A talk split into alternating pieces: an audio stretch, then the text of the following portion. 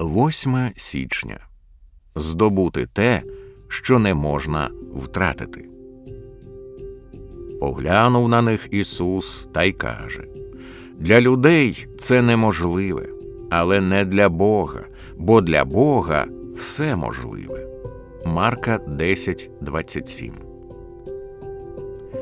Ось два великих стимули від Ісуса стати світовим християнином, присвятивши себе справі глобальної місії або безпосередньо благовістю, або підтримці місіонерів.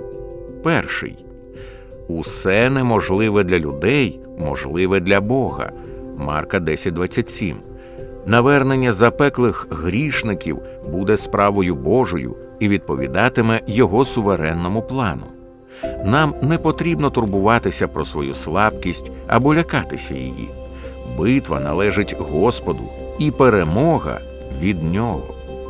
Другий Христос обіцяє діяти через нас і бути поруч настільки, що коли наше місіонерське життя закінчиться, ми не зможемо сказати, що чимось пожертвували. Марка 10, 29, 30 коли ми слідуємо його місіонерським приписам, то виявляємо, що навіть болісні побічні ефекти сприяють поліпшенню нашого стану. Наше духовне здоров'я, наша радість зростають у стократ. І коли ми помираємо, ми не вмираємо, ми отримуємо життя вічне. Я не закликаю вас занапастити свою мужність і жертовність заради Христа.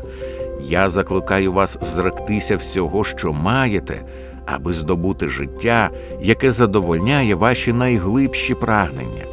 Я закликаю вас вважати все за сміття заради неперевершеної цінності служіння царю царів.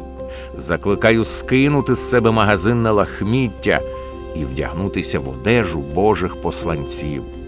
Обіцяю вам переслідування і утиски.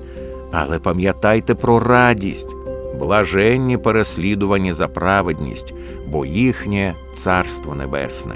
Матвія 5.10 8 січня 1956 року в Еквадорі п'ятеро індіанців в Аурані вбили Джима Еліота і чотирьох його супутників місіонерів, які намагалися донести Євангеліє до племені, що налічувало 60 чоловік.